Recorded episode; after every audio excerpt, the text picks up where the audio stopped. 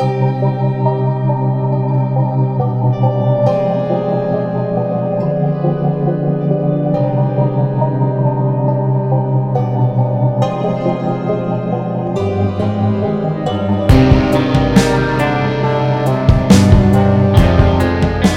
listening to the Gehenna Gaming Podcast, where we explore traditional tabletop and live action role playing games through the lens of horror. A special thank you to Patreon for helping make this podcast possible.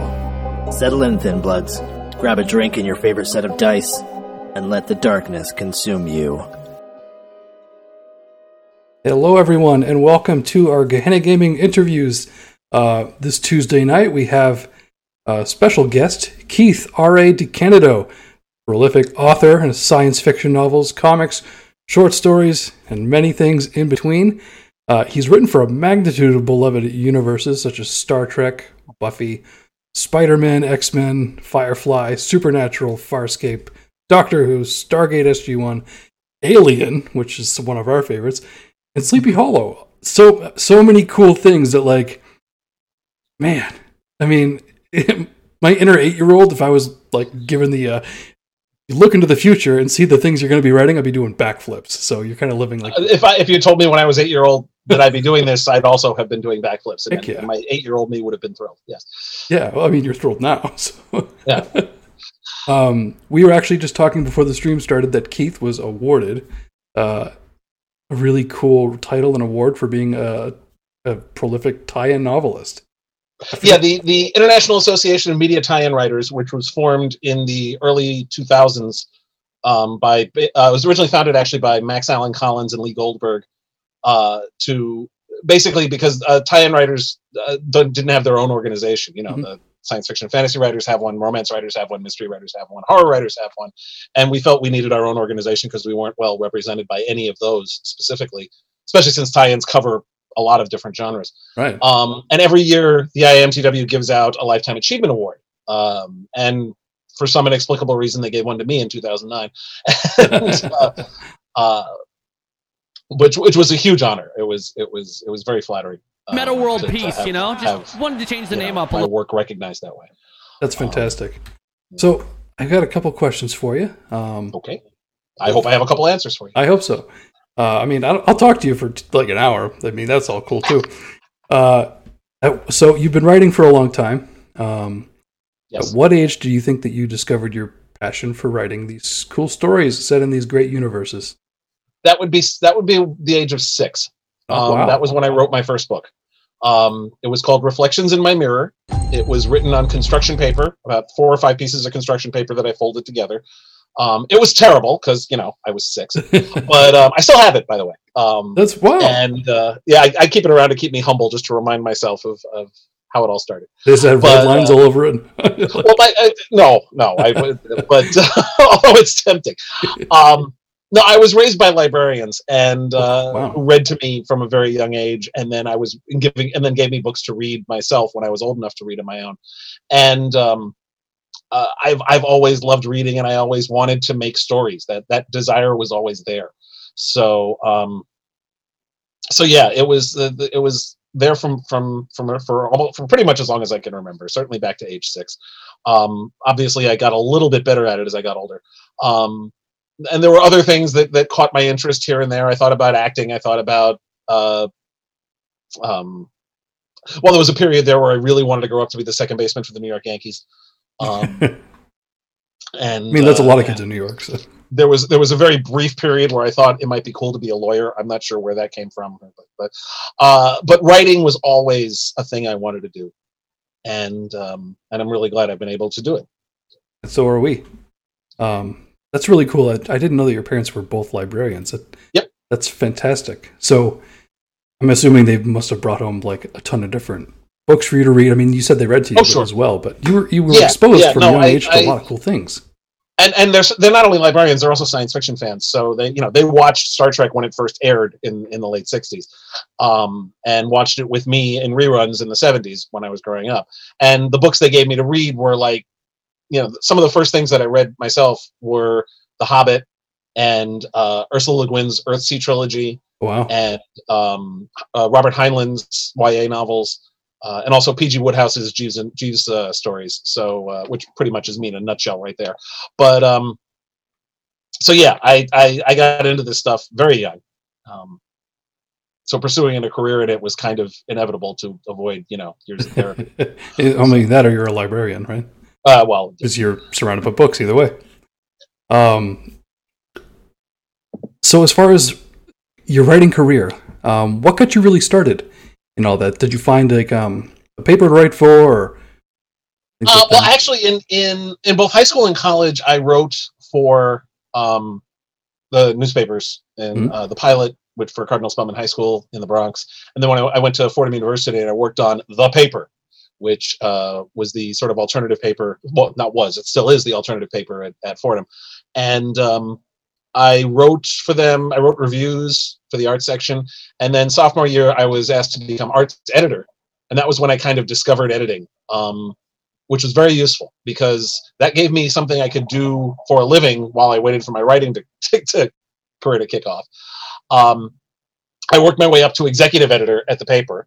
Uh, and the paper, by the way, was a Columbia School of Journalism award-winning uh, paper. It was not Oh. like just some thing that, that we threw together. It was it was a really good paper and a really great place to to Like- learn my craft. yeah, like cut Uh, your teeth. yeah, yeah, and we and you know I got to learn literal cut and paste layout because this was the late '80s, so uh, we c- computers were not really a thing yet, at least not on our budget. And um, actually, my senior year, we finally got to do layout on a computer, but even then, uh, well, we did the typesetting on a computer. We did the layout was still cut and paste, literally. Yeah, I was gonna say it probably took you so much time uh, with the like early computers that it might as well just have been faster to do it Yeah. manually, right?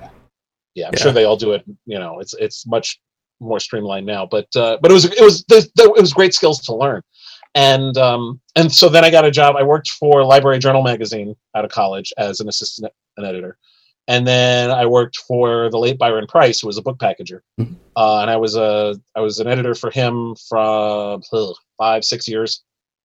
Um, working on a variety of projects. I went freelance in 1998. I was still did some work for Byron for a little while, for about another year, uh, and then I struck out completely on my own.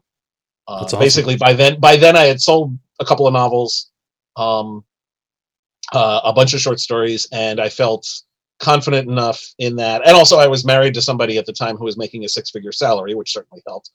Uh, and with her support uh, and understanding, uh, I embarked on a freelance career, which worked out for the best. I actually made more money the first ten years as a freelancer than I did the prior ten years as an editor. Wow, So, uh, that's impressive. so it, it, it worked out okay.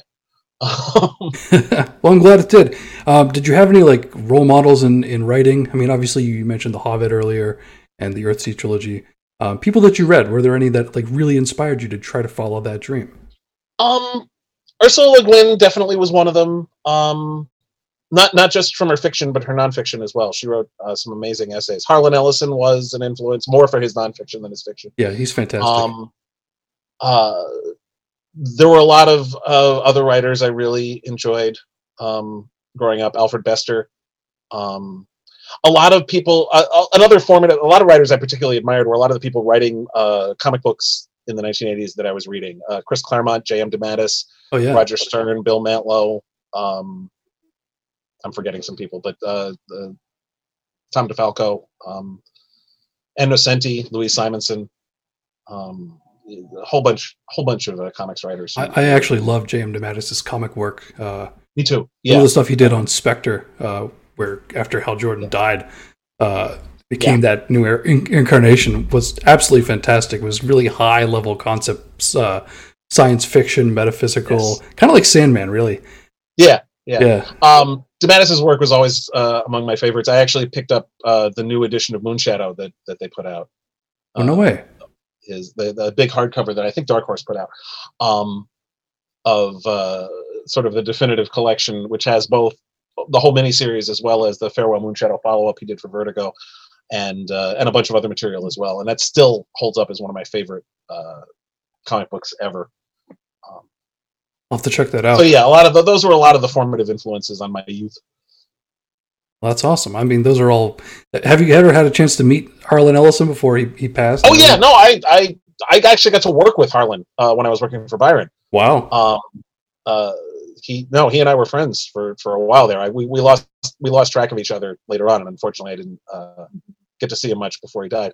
But um, but in the 90s, we uh, when I was working for Byron price we we worked on a couple things together. In fact, I have the odd distinction of uh, editing a short story collaboration between Harlan and Robert Silverberg at a time when they weren't speaking to each other. Oh God. I mean, those two were, were absolutely best friends most of their lives, but after they had accepted the assignment to do this story, they had an argument about something. I don't remember what. I doubt either of them remembered what. Well, it's Harlan, and he, uh, he's very particular. Yeah, and and yeah, and, and Bob doesn't exactly back down from a fight either. so, um, the, so yeah, and, and I still had to basically pry this collaboration out of the pair of them. Um, I still number that as one of my most impressive editorial accomplishments in my career. Um, but uh, but no, uh, yeah, no. So I got I one I've gotten to work with a lot of people. Um, when I was working for Byron, I did a, I edited a series of novels and short story anthologies based on Marvel superheroes. Oh, so we did Spider-Man novels, X-Men novels, Avengers novels, and so on. Um, so I got to work with Stan Lee on those because he wrote the introductions for the anthologies we did. No way. Um, and I also helped. Uh, there was a novel that Stan wrote with Stan Timmons that came out in 2001 called The Alien Factor, which I actually did most of the plotting on, uh, working with Stan. Um, it's got to be a career uh, highlight for you. Oh yeah, yeah. Um, my my favorite Stan Lee story, which I which I have been telling for years, and I told it a lot right after he died in 2018. Um, San Diego Comic Con in know, 95, 96, something like that. Um, Byron took Stan and his wife Joan out to dinner, and uh, he it was it was the whole staff. So it was you know me and and the other two editors who were there uh, and Byron and Stan and Joan, and also Byron's uh, wife and nine year old daughter, Kara. At the time, she was nine years old. She's obviously yeah. older now. Um, so, what? How is Stan spending this business dinner?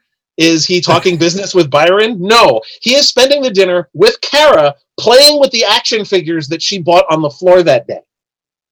That's yeah, that's so adorable it's, and just heartwarming. Like, because yeah, that's the kind of person I mean, you want Stan Lee to be, but then exactly. to actually see him do that, it's it wasn't an that, that was the thing. Working with him and talking to man. him and and seeing him not in public, that wasn't a persona.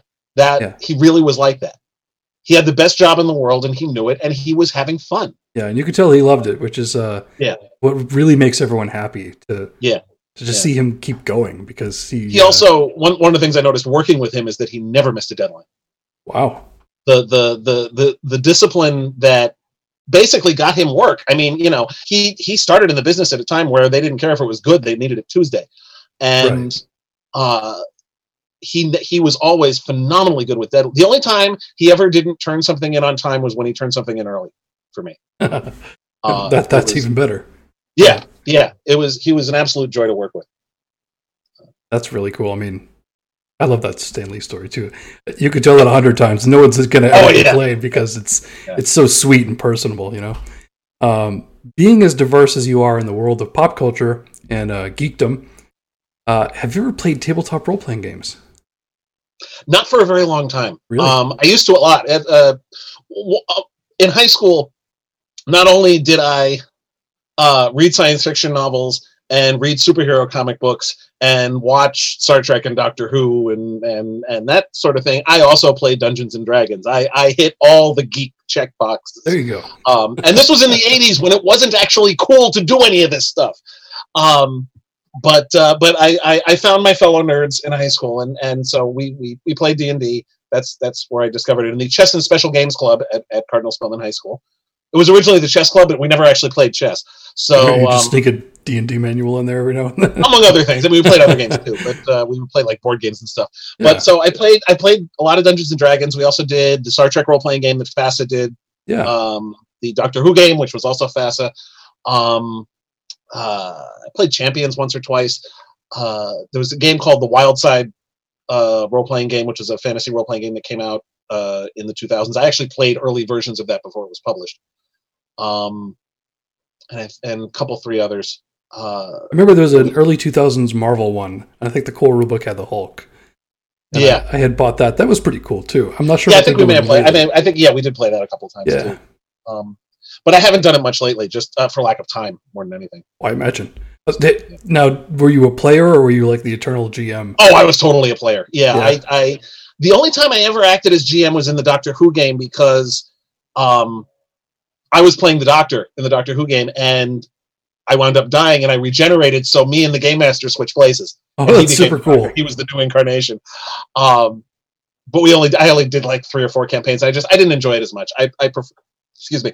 I preferred playing to to Yeah. to being the games master. Well, but it was I it was a fun exercise, and I'm glad I did it. Yeah, and it's, you know, you're writing all the time for Yeah. a job. Well, this was Uh, before my, this was in college, so Oh, that's. Um, so yeah, your fan, your parents were fans of the original series. Uh, I used to grow up and watch TNG with my dad as a kid. really been to the Vegas Con.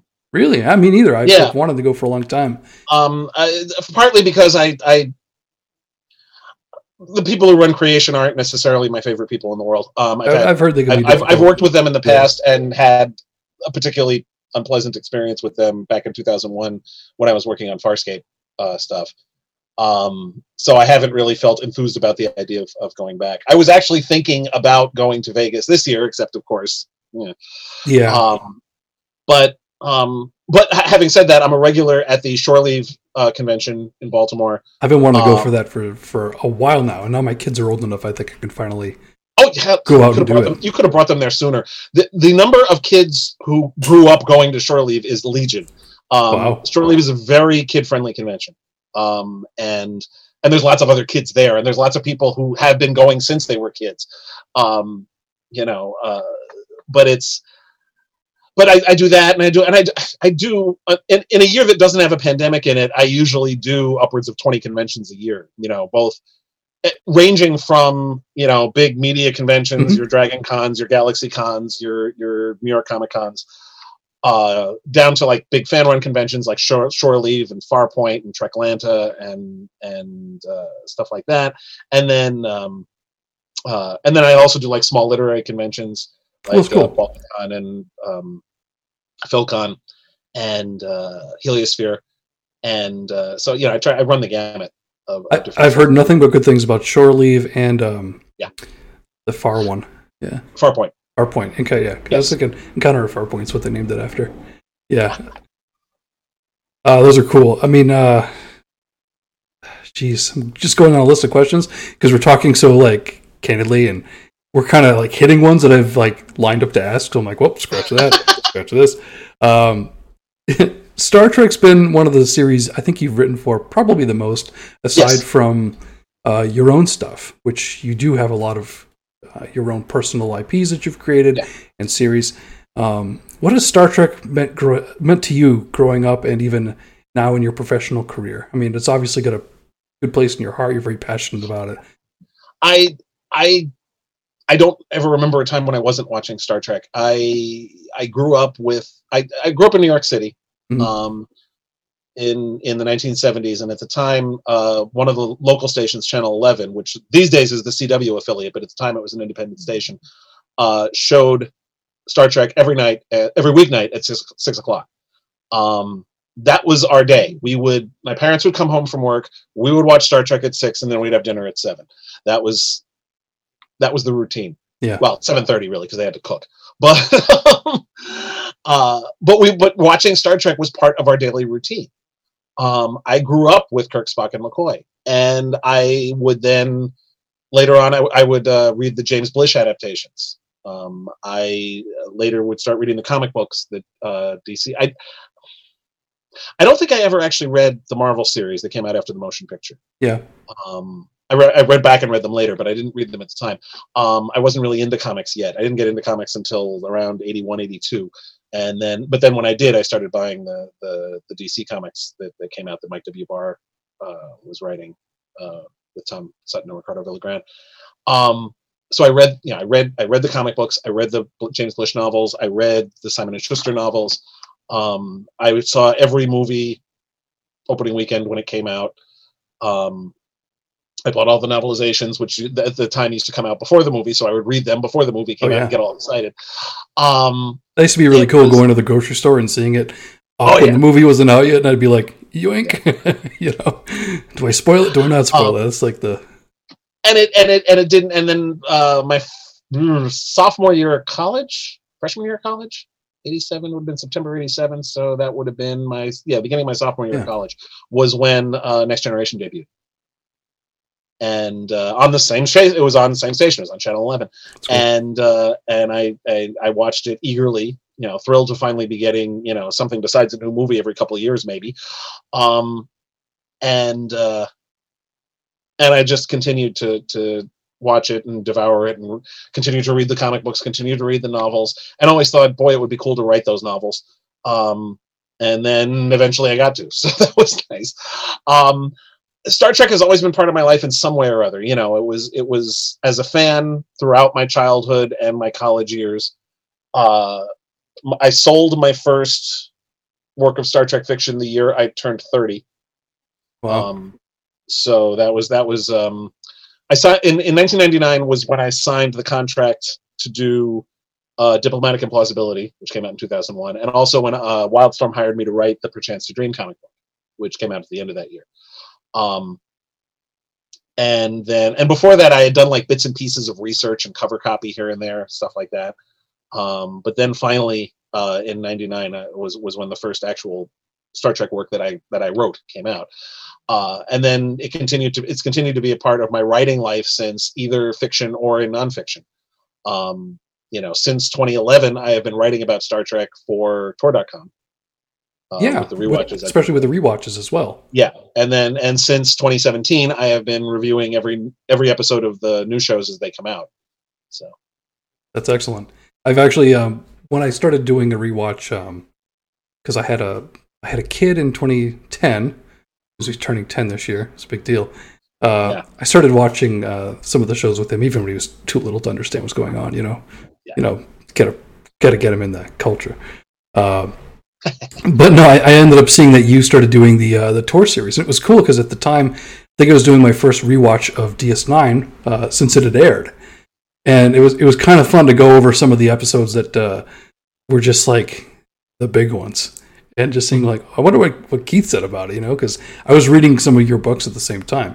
It was a very cool tie-in for a fan to see the the guy that you were reading some of the novels of uh, also doing like an episode rewatch. It was fun, and you went on to do uh, Batman sixty six and a couple Yes. of other uh, fun, like some of those early shows that are just such a, a staple of American uh, Americana, really. Well, I did. I did Batman sixty six. I did the Stargate series, which I did seasonally. I didn't Oh, do fun. it episode by episode. And then from 2017 until the beginning of this year, I did um, a superhero movie rewatch. Was that Uh, all um, Marvel or was it DC as well? No, no, no. It was every every live action movie based on a superhero comic. Oh, excellent. So Did you this like is like chronologically or? hundred, uh, roughly chronologically. It was it was. I, I grouped them thematically. I didn't go in strict chronological order. Uh, and for the stuff that came out before 2000, I, I did them in, in like pairs and groups. Um, Like Superman 1, 2, and 3. I actually did. I wound up doing all four of the Christopher Reeve Superman movies. I was going to say 4. Yeah, uh, yes, which, which was a mistake. I should have kept it two. Um, that was too much for one one article. But um, I, I, that was when I was first starting it. Uh, eventually, I got to the point. Okay, I'm just going to do like no more than two or occasionally three. Like I did all the Blade. uh, I did all three Blade movies in one shot. Um, and then once we hit the 21st century, I did them more individually with each. You know. Like- And I did, I but and I did them like like I said, roughly chronologically, but in a, appropriate groups. Nice. So, uh, but that was a lot of fun, and I'm going to continue to do that. Like every six months or every year or so, I'm going to like look back on on what had come out already. Um, you know, in June of this year, I, I did a piece that included both Bloodshot and uh, Birds of Prey, as well as one movie I missed the first time through, an adaptation of uh, Faust. Oh, Um, neat. the end of this year was originally going to be much uh, more much bigger uh, right now the only things i know for sure i'll be covering at the end of this year are new mutants and the old guard um, I have yet to see the old guard. I've heard nothing but good things. it, it, it is quite good uh, i haven't Yeah. seen new mutants yet either i'm hoping it comes out on home video before the end of the year Right. i'm going to cover them in, in december and if wonder woman 84 does actually come out christmas which i am skeptical of myself uh, i'll cover that too but um, uh, we'll see but uh, I'll have, have plenty to cover in 2021 for sure Oh, no doubt. Once once everything starts opening back up and we have an influx of nerdy pop culture that has been sitting, Indeed. waiting to be released, like the floodgates. Think about it's going to be like the craziest blockbuster if you think about it, right? Yes. Because so many things have been held back. Unfortunately, Dune, I think, But there were also things that couldn't get made either. So you know, Yeah. you gotta have something to fill in the gap while they make new stuff. Um, do you have a favorite era with Star Trek? Not really. Um, yeah, just love it all. I I I mean probably the 24th century just because that's what I've worked the most in. Yep. But uh, they all have their appeal, you know, in different ways. I I and and what I like. I mean, what I like about Star Trek is is the characterization and the philosophy of it. The the the, the focus on optimism and compassion. Right. Um, that that is really what Star Trek does best, and that doesn't matter whether you're talking the 22nd, 23rd, or 24th, or 32nd century. Um, it's still it's it's still all good stuff. So Yeah, it's still relevant throughout the series. It carries that message of um, just hope, Exactly. you know.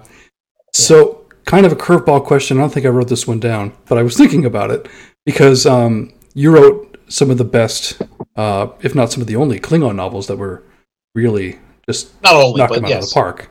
The IKS Gorkon series, which I believe there was four books of, at least. Um, there were three. There were three. There was there were two novels that had the Gorkon in it: Diplomatic Implausibility Right. and The Brave and the Bold Book Two. And then there were three IKS Gorkon books, and then we re we rebranded it as Klingon Empire because the sales on the third book were kind of lousy. and uh, so yes, So I was I was wondering about that um, because you still managed to bring in that Star Trek feel and that Star Trek ending of um, just hope and optimism, but you did it with the Klingons. And when I you know reading it, I was like, this is so good. This is like very fascinating. The characters are are really great. Um, not to spoil it, they come across a species of alien that is kind of like a match made of heaven for them, Mhm. but they're there to do a job, and it becomes this uh, series of tests between the two of them. Um, fantastic novel series. I recommend anyone to get it. But I, I found it really impressive that you were able to take those almost like we consider them Starfleet ideals, and you you've shown how the Klingons are very still human, and they do have honor and things. But in the end, that series ended up with a very end of the episode Star Trek moment where it all kind of wrapped up in a nice little bow, but it worked, right? Um, I hope so. I think it absolutely worked. And I don't know if that's something that's remotely, it just seems very difficult with Klingons. And I was wondering if you could speak about that a little bit. Well, I was trying to portray them as being uh, get into their heads and and you know every everybody is the hero of their own story and everybody Absolutely. thinks their own culture is the better one and and the other ones are weird um and so i was trying to make sure that they were true to being klingons but and i was also trying to you know make it clear that they're different not everybody's going to feel the same way you know everybody's going to have different interpretations of what honor means of what uh what duty means what uh what what how exactly they're going to follow the tenets of Kahless versus how other people would follow the Right. tenets of Kahless. Um, honor is a very vague concept, and It it's very much open to interpretation. And different people are going to have different ideas of what's important. Um, so I was trying to show the different points of view on on different Klingons, but also, you know, as far as they're concerned, they're they're the center of the universe, just because we always think of ourselves that way. And so I was trying to make sure I stayed in their heads, which is why I tried to keep as few try to keep it completely focused on the Klingon point of view, um, but also on multiple Klingon points of view as well. You know, and, and different people are going to have different attitudes towards things, including you know the, the the ground troops are going to be different from the officers, who are going to be different from the farmers, and who are going to be different from the opera singers, who are going to be different from the generals, you know, and the politicians and the high council. Everyone's going to have a different agenda and point of view. Yeah, I like that. Even like it showed very clearly that there were some Klingons that the concept of honor was simply how much can you exploit of other civilizations and their resources, and bring it an back, and then bring it back home and say, "Look how much I got. Doesn't matter how. Right. Aren't I so great?" When Yeah. in actuality, you had Martok and some of the more honorable Klingons who actually understood honor. They were like, eh, "You probably shouldn't have gotten it that way," you know. Uh, but then again, that that creates great drama, and that's why we have Yeah. Yeah. the House of Duras, which just the the ham-fisted, uh, mustache-twirling villains in uh, TNG and uh, DS9 that we love to hate, right? Yes. so Uh, you recently worked on the Klingon Core rulebook for Yes. Modiphius. Um, I'd love to hear about that. How you got involved? basically i wrote a lot of the uh, a lot of the bits of history um uh the history of the empire and uh the empire's uh like little reports of how the empire views various other spe- other nations in in the galaxy Mhm. um i also i think i wrote the part uh listing some of the major houses and some of the minor houses both past and present um and I wrote some of the sidebars that were in there. I was I was one of a team. I didn't I didn't do the whole book, and I I didn't do any of the mechanic the game mechanic stuff. That was that was all everything that I did was all basically uh, history of various sorts. Uh, and it, and it shows that it was given a lot of care and love. And um, I was talking to Jim Johnson uh, from yeah, Modiphius Jim's as the one who well. hired me. Yeah, and he I've noticed he brings on a lot of the really great Star Trek authors uh, for a lot of their projects, which is really cool. Um, and you could tell that you know that level of quality and care was put into it by bringing on people like you. And the sidebars are great. Oh, that was that was the best part. I, I got to I got to write a song from an opera about the Hur'q invasion.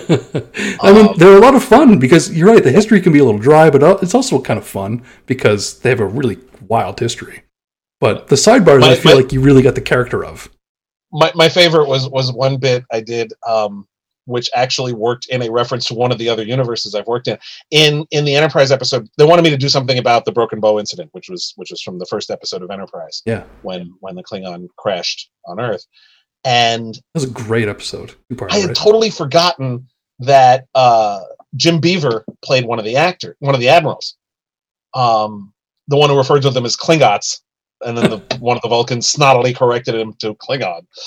So I did a memo from that admiral to Admiral Forrest, uh, basically suggesting that they bring in um, Archer to, as he puts it, piss on their shoes a little bit. Um, and at one point, I have him basically making a reference to a bunch of idiots, which is my joke on the character Jim Beaver plays in Supernatural. nice. Uh, he plays Bobby Singer on, on Supernatural, and, and idiots is one of his favorite uh, epithets.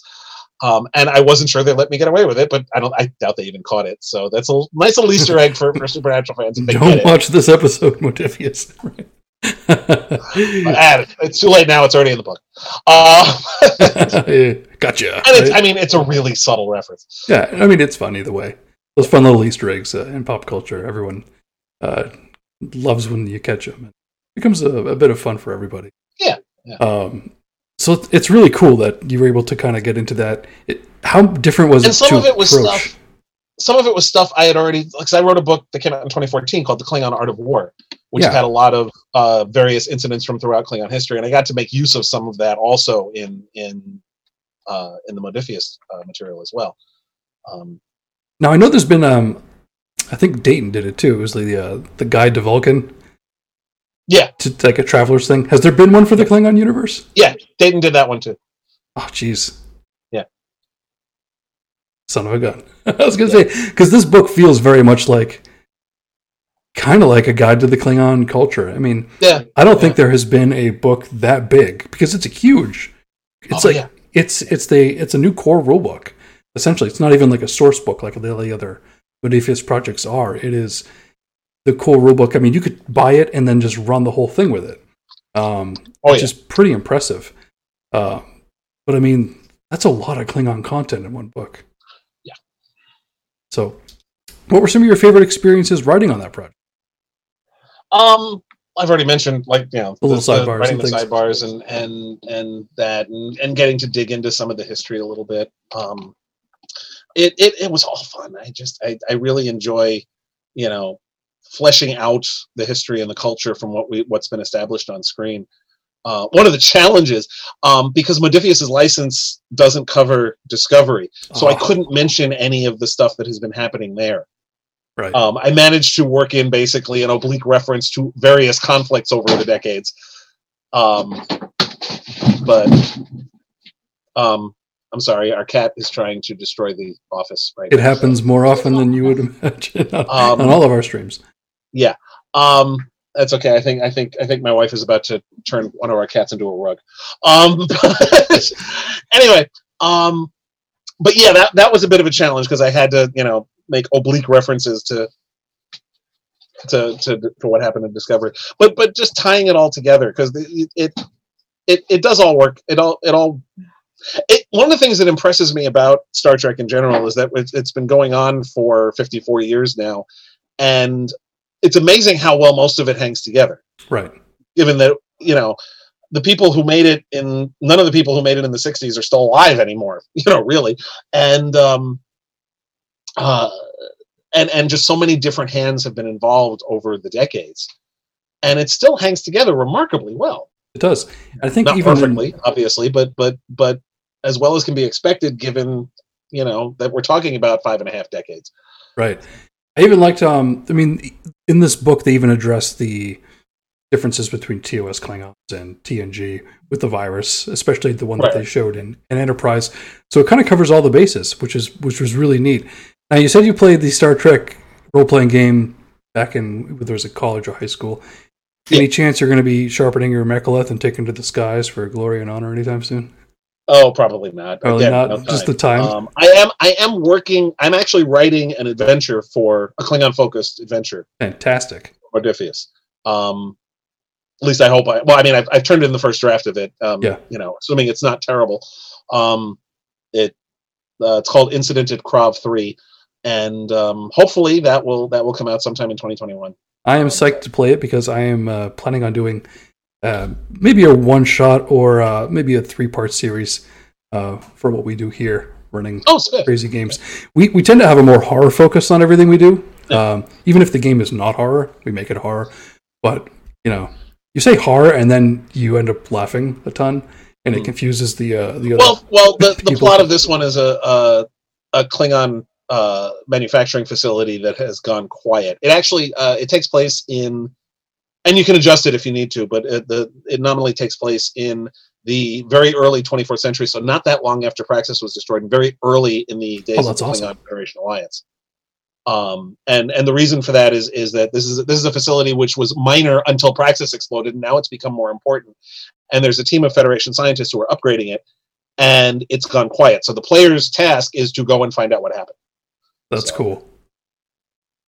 I'm looking forward to that one. And, uh, yeah. And again, this is still I've I've I've turned in the first draft. I have I am not that experienced. I've written one other role playing game, which was the Firefly role playing game back in 2014. No way. Um, and uh, yeah, I did a, a, a thing, uh, a little uh, an adventure called Merciless, uh, which was in one of the one of the supplements for the Firefly RPG. Is it like a one shot or is it like a short campaign?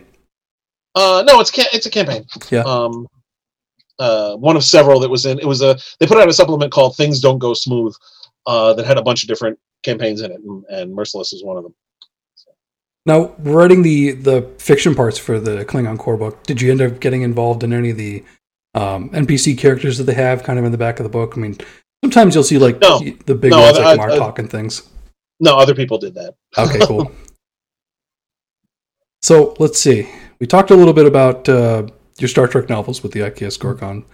Um, so we answered some of those. The alien species in that book that were, like I said, kind of like an inst- interesting reflection, like a match made of heaven with them. Um, you kind of showed like both sides of that conflict really well. Um, Well, what I wanted to do with the Santara was have because the Klingons aren't really a warrior culture. Because in practical terms, you can't have a warrior culture because you still need somebody to like build the build the buildings and make the roads and right. grow the food and and and clean up the mess. So, but but the way it's set up is that the warriors are at the highest level of Klingon society and and and the highest caste, as it were. Um, so I wanted them to come across a species who, due to a quirk of the way their planet is set up, can actually be a pure warrior culture because the world provides everything they need. Right. Um, so they don't have they don't have to deal with the compromises of having an empire. So it's just they get to actually be a pure warrior culture, and how the Klingons would react to that. which may have been what the Klingons w- would have been if they didn't have the Hur'q invasion and all the other things Yeah, kind of uh, disrupt them. I, I like what you did with them, especially because you know, and this is a book I read seven years ago, and I still remember that they didn't have a word for peace, right? Right. And the Yeah. Klingons are like, "Well, what have you been doing this time? You know, we come up with a treaty." And they're like, "What are you talking about? What, what is peace?" They're like, all we know is constant fighting because it's awesome. The Klingons are just like in love, right?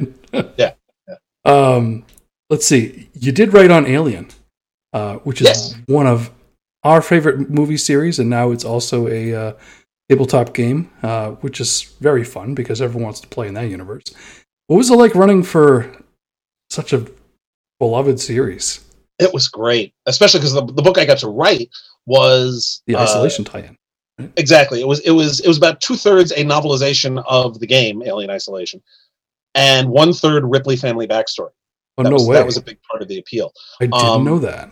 Yeah, so it, it does follow the action of the game, which is about Amanda Ripley, who is Ellen Ripley's twenty at that point twenty five year old daughter, um, at a time between the first two Alien movies. So all anybody knows is that the Nostromo has disappeared and nobody knows what happened to it. Um, and and Amanda has spent a large chunk of her life up to this point trying to find out what the hell happened to her mom, and so I've got the, the game itself, which is her finding out that Sevastopol Station, someone at Sevastopol Station has the flight recorder for the Nostromo. Mhm. Her going there, and she gets there to discover that whoever found the Nostromo's flight recorder also found um, a facehugger, and and now there's an alien loose on the station, and people are dying, and horrible things are happening. And uh, you know, if as the player of the game, you're basically Amanda trying to not die, and um, several people uh, who found out that I wrote a novelization of the book said, "So is the book entirely Amanda hiding in a closet?" Because that's what I did when I played the game. Because it's a scary game. It really is. But but in addition to the main game story, I also provided flashbacks to Amanda's life, starting uh, from when she was a little kid all the way through to um, shortly before the game starts. And plus, there's a bunch of stuff about Ellen Ripley's background too, including uh, a mission she went on before uh, when she helped stop a mutiny before she was on Nostromo.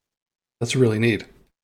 Um, you know that aspect. We even. I mean, I've read some of the novels for Alien, but I don't recall there being too much about it. Uh, Ripley, aside from the movies, maybe there were. There was there were a couple. There was one called uh, uh, Out of the Darkness, Out of the Shadows, something like that, um, which actually had uh, involved Ripley. Um, uh, I don't want to say too much because it would be spoilery, but it was Right. it was an interesting it was it was an opportunity to dig in, and I actually used some of the material from that in my book as well. So That's awesome. Um, your precinct series. Yes. Something that you created. It's now yes. five books published, two more on the way. Um, tell us a little bit about it. I, I looked it up, took a look, and I was like, this is fascinating. It's like you took Dungeons and Dragons, kind of fantasy, and made it like a police procedural mystery. basically yes. So um, cool. It it Torin and uh, the two main characters are Torin ban Wyvald and Danthres Tresyllione, uh, who are actually both characters that I played in fantasy role playing games in high school and college. It's funny how often Uh, that happens. Yeah, uh, Torin was a ranger uh, in in a D and D campaign. Uh, Danthres was a half elf warrior, and they're both characters who had very long lives as as as characters, uh, and who I just I really liked them and really had fun with them, and I wanted to, and I I started I lost track of how many novels with the two of them I started uh, that never went anywhere, and then I hit on the idea of them being cops. Um, because I'm I'm a huge fan of police procedural. Um, Yeah. I I grew up, you know, watching Hill Street Blues and Barney Miller. Um, I, I among my favorite shows are The Shield and The Wire, uh, as well as the you know Hill Street Blues and Barney Miller. And um, you know, I still watch the Law and Order shows all the time. I I I I'm a sucker for a good cop story, and uh, and I've had fun taking police procedure and putting it in fantastical settings. I've done it in some of my tie-in fiction too. Both my Spider-Man novels, uh, one of my supernatural novels, um, a couple of others as well. I've and, and plus I've written I wrote a CSI New York book as well, which uh, you know was was working in that in that uh, milieu.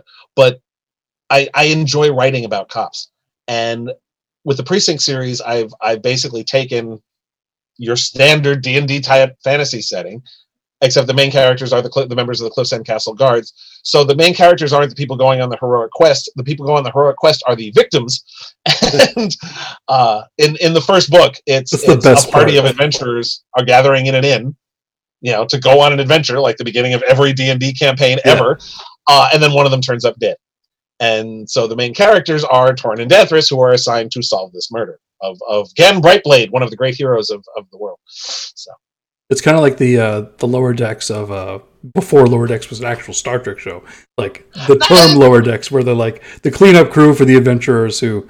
Uh, not exactly, no, because because I mean that, that's just one of the things I used that for the first book just because Yeah. that was an easy template. But I, I play with a whole bunch of different fantasy tropes. Uh, each each one has a each the main case in each book is is is different and uses different you know. I noticed that by the third one, um, which was Goblin Precinct, yes, if I recall. Um, yeah, it was kind of like there was a a drug or some kind of potion. Yeah. going around. yeah the, the the way i worked it out is the city state is divided into different regions uh dragon precinct being the middle class uh, district Okay. unicorn precinct was the second book that's like rich people uh and the difficulty of of navigating that particular uh uh set of circumstances um goblin precinct is the slum and that was a a drug story where where uh, a wizard had created a, a particularly powerful drug. Excuse me. And then griffin precinct is the castle at the center of town which is where the the lord and lady function and where the castle guard is. Uh, and that involved actually the death of of one of the people who run the city state. And then mermaid precinct is the docks. That's clever. and that involved Like the death that. of the pirate queen. And then what happened was i i the the my publisher fell into the swamp and uh another publisher picked up the series espec books. At that point i'd already published the first four plus a short story collection called tales from dragon precinct. And espec was more than happy to pick up the series but they wanted more than one book Mhm. that was theirs. Um, so at the beginning of mermaid precinct i basically contrived a reason to create two more precincts.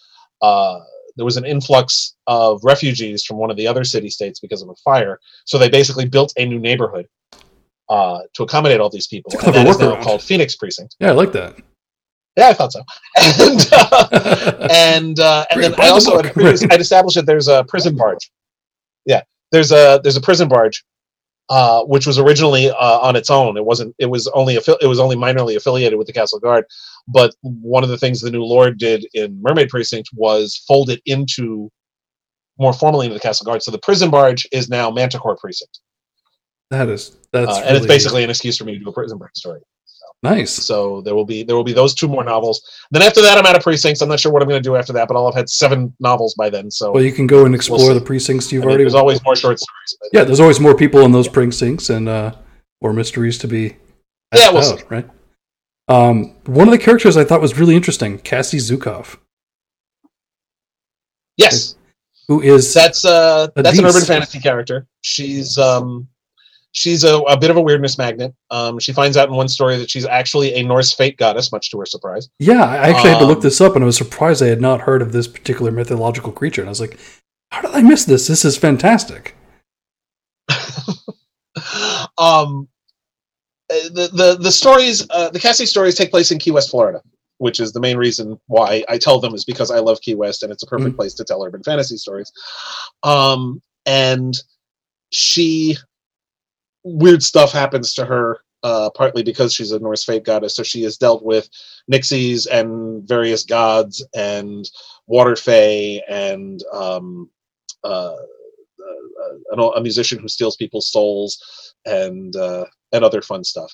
So I've I've written uh, she I've only written her in short fiction. Yeah. Um, I've there's uh, the first nine stories are in a collection called Ragnarok and Roll. Uh, I recently crowdfunded uh, a couple stories. One was the Dragon Precinct story, and one was the Cassie Zukav story. I've written the Precinct story. I still have to write the other, the Cassie one. The Cassie one is going to be called Ragnarok in a Hard Place. And once that one's written, I will have enough stories to do a second collection, which will also be called Ragnarok in a Hard Place. Um, and all the stories I've written since 2013 will all go into that collection. Nice. Now, you pulling from all these different mythologies. Um, what are some of the other ones you've you've pulled from uh, besides Norse? Um, the for for for the Cassie stories, um, I did. There's a mermaid story, um, which actually uses um some Norse versions of, of, of mermaids, but but also uh, it's actually based on one of the old uh, child ballads uh, called That's The cool. Mermaid. Um, what else? Have I, uh, I did. Oh, oh, there's also some of them involve actual Key West stuff, including um, the a story called William Did It, which is based on there's a, there's a little doll called Robert the Doll, uh, which is currently at uh, one of the museums in Key West, and it's this this really really creepy doll uh, that was owned by by one of the people who lived on Key West back in the early part of the 20th century, and and Robert the Doll is believed to have magical powers. Um, and so I played with that legend and and and did did a version of it. It was called William the Doll in this case, but um, but Cassie has an encounter with with that. uh, That's a, such a bizarre thing to have in like a little museum, right? Just to creep out tourists. It's almost like a, a draw Yeah, to go yeah, there, right? and there's all sorts of like you know things like like apparently like bad luck comes to you if you're not nice to the doll, um, and all sorts of other stuff. And and Key West is full of stories like that. You know, um, there's there's all kinds of of entertaining legends and and and stories and things. No wonder you like it. And It's yeah, like, it's like writer fodder, right? It's Oh yeah, Yeah. yeah, totally is.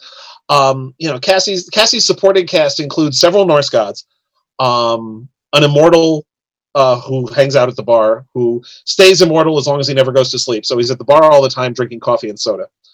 Um, there's uh, a federal agent uh, who's who she's not really dating, but they have this weird flirting thing going on. Uh, the ghost of an old wrecker captain who lives at the B and B where she lives and works, uh, and who only she can see and hear. Um, and and and a bunch of other characters. It's it's and and the members of the house band of one of the bars in Old Town. So that's some good stuff. I'm I'm looking forward to I hope so. Yeah, it's Um, they're- the, the stories are a lot of fun. They, they, I really enjoy them. If you enjoy writing them, I mean, that's that's even Yeah. That's yeah. Doing what you love is obviously Yes. very important. I could actually see um, D and D fans taking uh, reading those books and writing them as campaigns. It sounds like Well, half the time that's all you need is uh, characters and a I, And this I was talking right? with a gaming company about doing a game based on the pre actually, um, but nothing ever came of it. Uh, it still may happen. There was some other stuff that happened with, Yeah. the, with the company that that and it never went forward. But we'll see. try again. The mark Yeah. tabletop role playing has kind of exploded, so you never know. Oh, yeah. Yeah. Especially with uh, what's going on, it's like Yeah. uh, a lot of people playing online these days too. So Oh, yeah.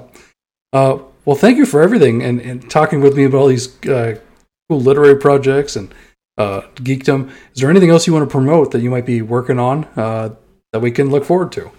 I've got well, I'm currently working on um I've got a I've got another urban fantasy series uh, that takes place here in New York City. Uh, it's called the the Bram Gold Adventures, which is about a guy from the Bronx who hunts monsters for a living. Uh, the first book came out in 2019. It was called A Furnace Sealed, and that's available from Wordfire Press. I am currently working on book two, which is called Feet of Clay, uh, which I'm hoping Oh. to have it. That should be out in 2021. Uh, I'm also working on the next Precinct book, which is Phoenix Precinct. Um, right now, uh, just released is a novel called To Hell and Regroup, which is a collaboration I did with David Sherman. That's a military science fiction novel.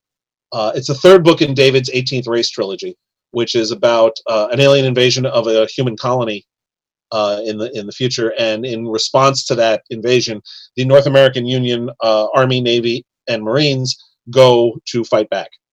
David wrote the first two books. I was actually the editor uh, on those first two books. Uh, I still do a lot of freelance editing, Mhm. uh, even even though I'm not on staff anywhere anymore.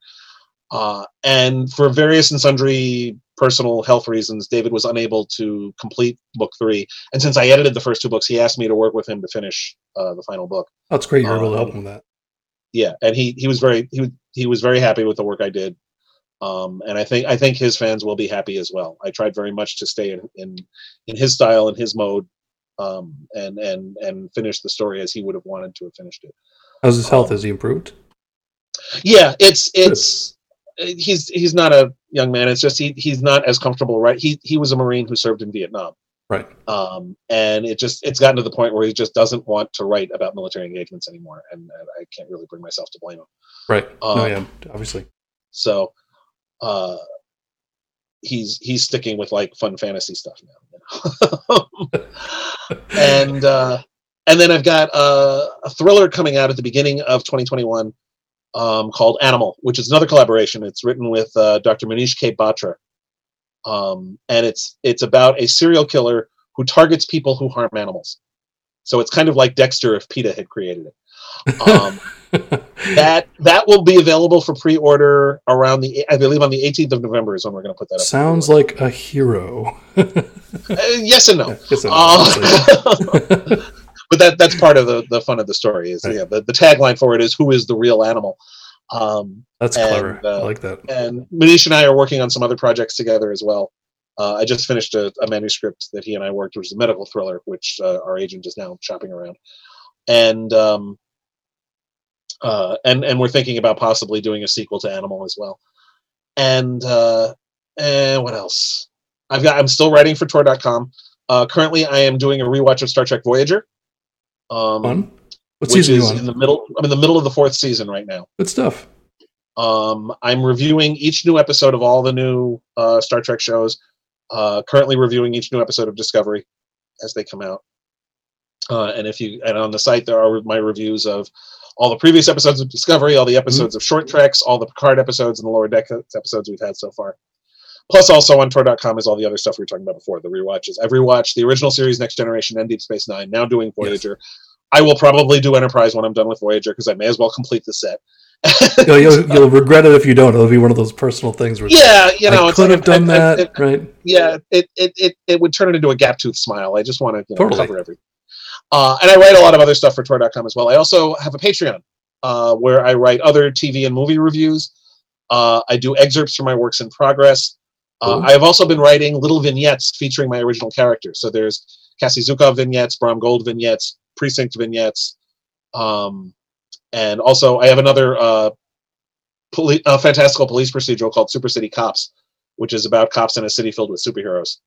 Um, I've got one novel yeah, and a bunch of short stories and novellas uh, in that universe, and I've done some vignettes with that as well. Um, the Patreon is really cheap. It's uh, it's at patreon.com/crad, and uh, the the highest tier is twenty dollars a month, and that gets you everything. And for for ten dollars, you can get the vignettes and some other stuff. It it's cheap at half the price, and you get really nifty TV reviews, movie reviews, excerpts, looks at my first drafts, the vignettes, and best of all, cute cat pictures. Um, we have very photogenic cats. Um, You must. even I mean- being destructive as they were earlier in the interview. But uh, so all that can be found on my Patreon. So so you should definitely check that out. And um, and I've got the the Star Trek Adventures thing and some other stuff probably as well. Oh, uh, there's an anthology coming out from eSpec Books called Horns and Halos. Mhm. Uh, which I've got a short story in. I've got a few other short stories that came out this year, including one in Badass Moms. And my wife, Wrenn Simms, and I are going to be putting together an anthology that we're hoping to start the crowdfund for soon. We've had some delays, which are mostly uh, pandemic related, unfortunately. Um, but it's going to be called The Four Somethings of the Apocalypse. Fantastic. So uh, we've got a good lineup of authors who are going to contribute to that. So so I will uh, to get that going. I will post a link in the show notes for your Patreon. So people Thank you. who watch Appreciate this on demand can check it out. You can follow Mr. Keith Ard, I can't even talk. Keith R.A. DeCandido on uh, Twitter, and yeah, got a pretty good website with uh, all the things you've kind of got going on. And um, and I update my blog regularly. I'm a regular presence on Facebook and uh, occasional presence also on Twitter and on Instagram as well. So fantastic. Well, thank you for joining me today, uh, my Keith. pleasure. I'm very excited to see some of your future works. Um, seeing if maybe you've got some more stuff going on with Star Trek Adventures, and uh, especially so. that Klingon uh, campaign Yeah. you're going to be writing. So we'll stay tuned for that. Thank you so much for joining me. But I guess uh, that's us for tonight. Thanks again, Keith. Thanks a lot, Rick.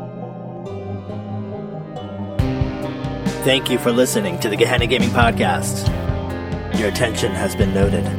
You can find us online at GehennaGaming.com, on Twitter at Gehenna Gaming, twitch.tv slash Gehenna Gaming, and patreon.com slash Gehenna Gaming.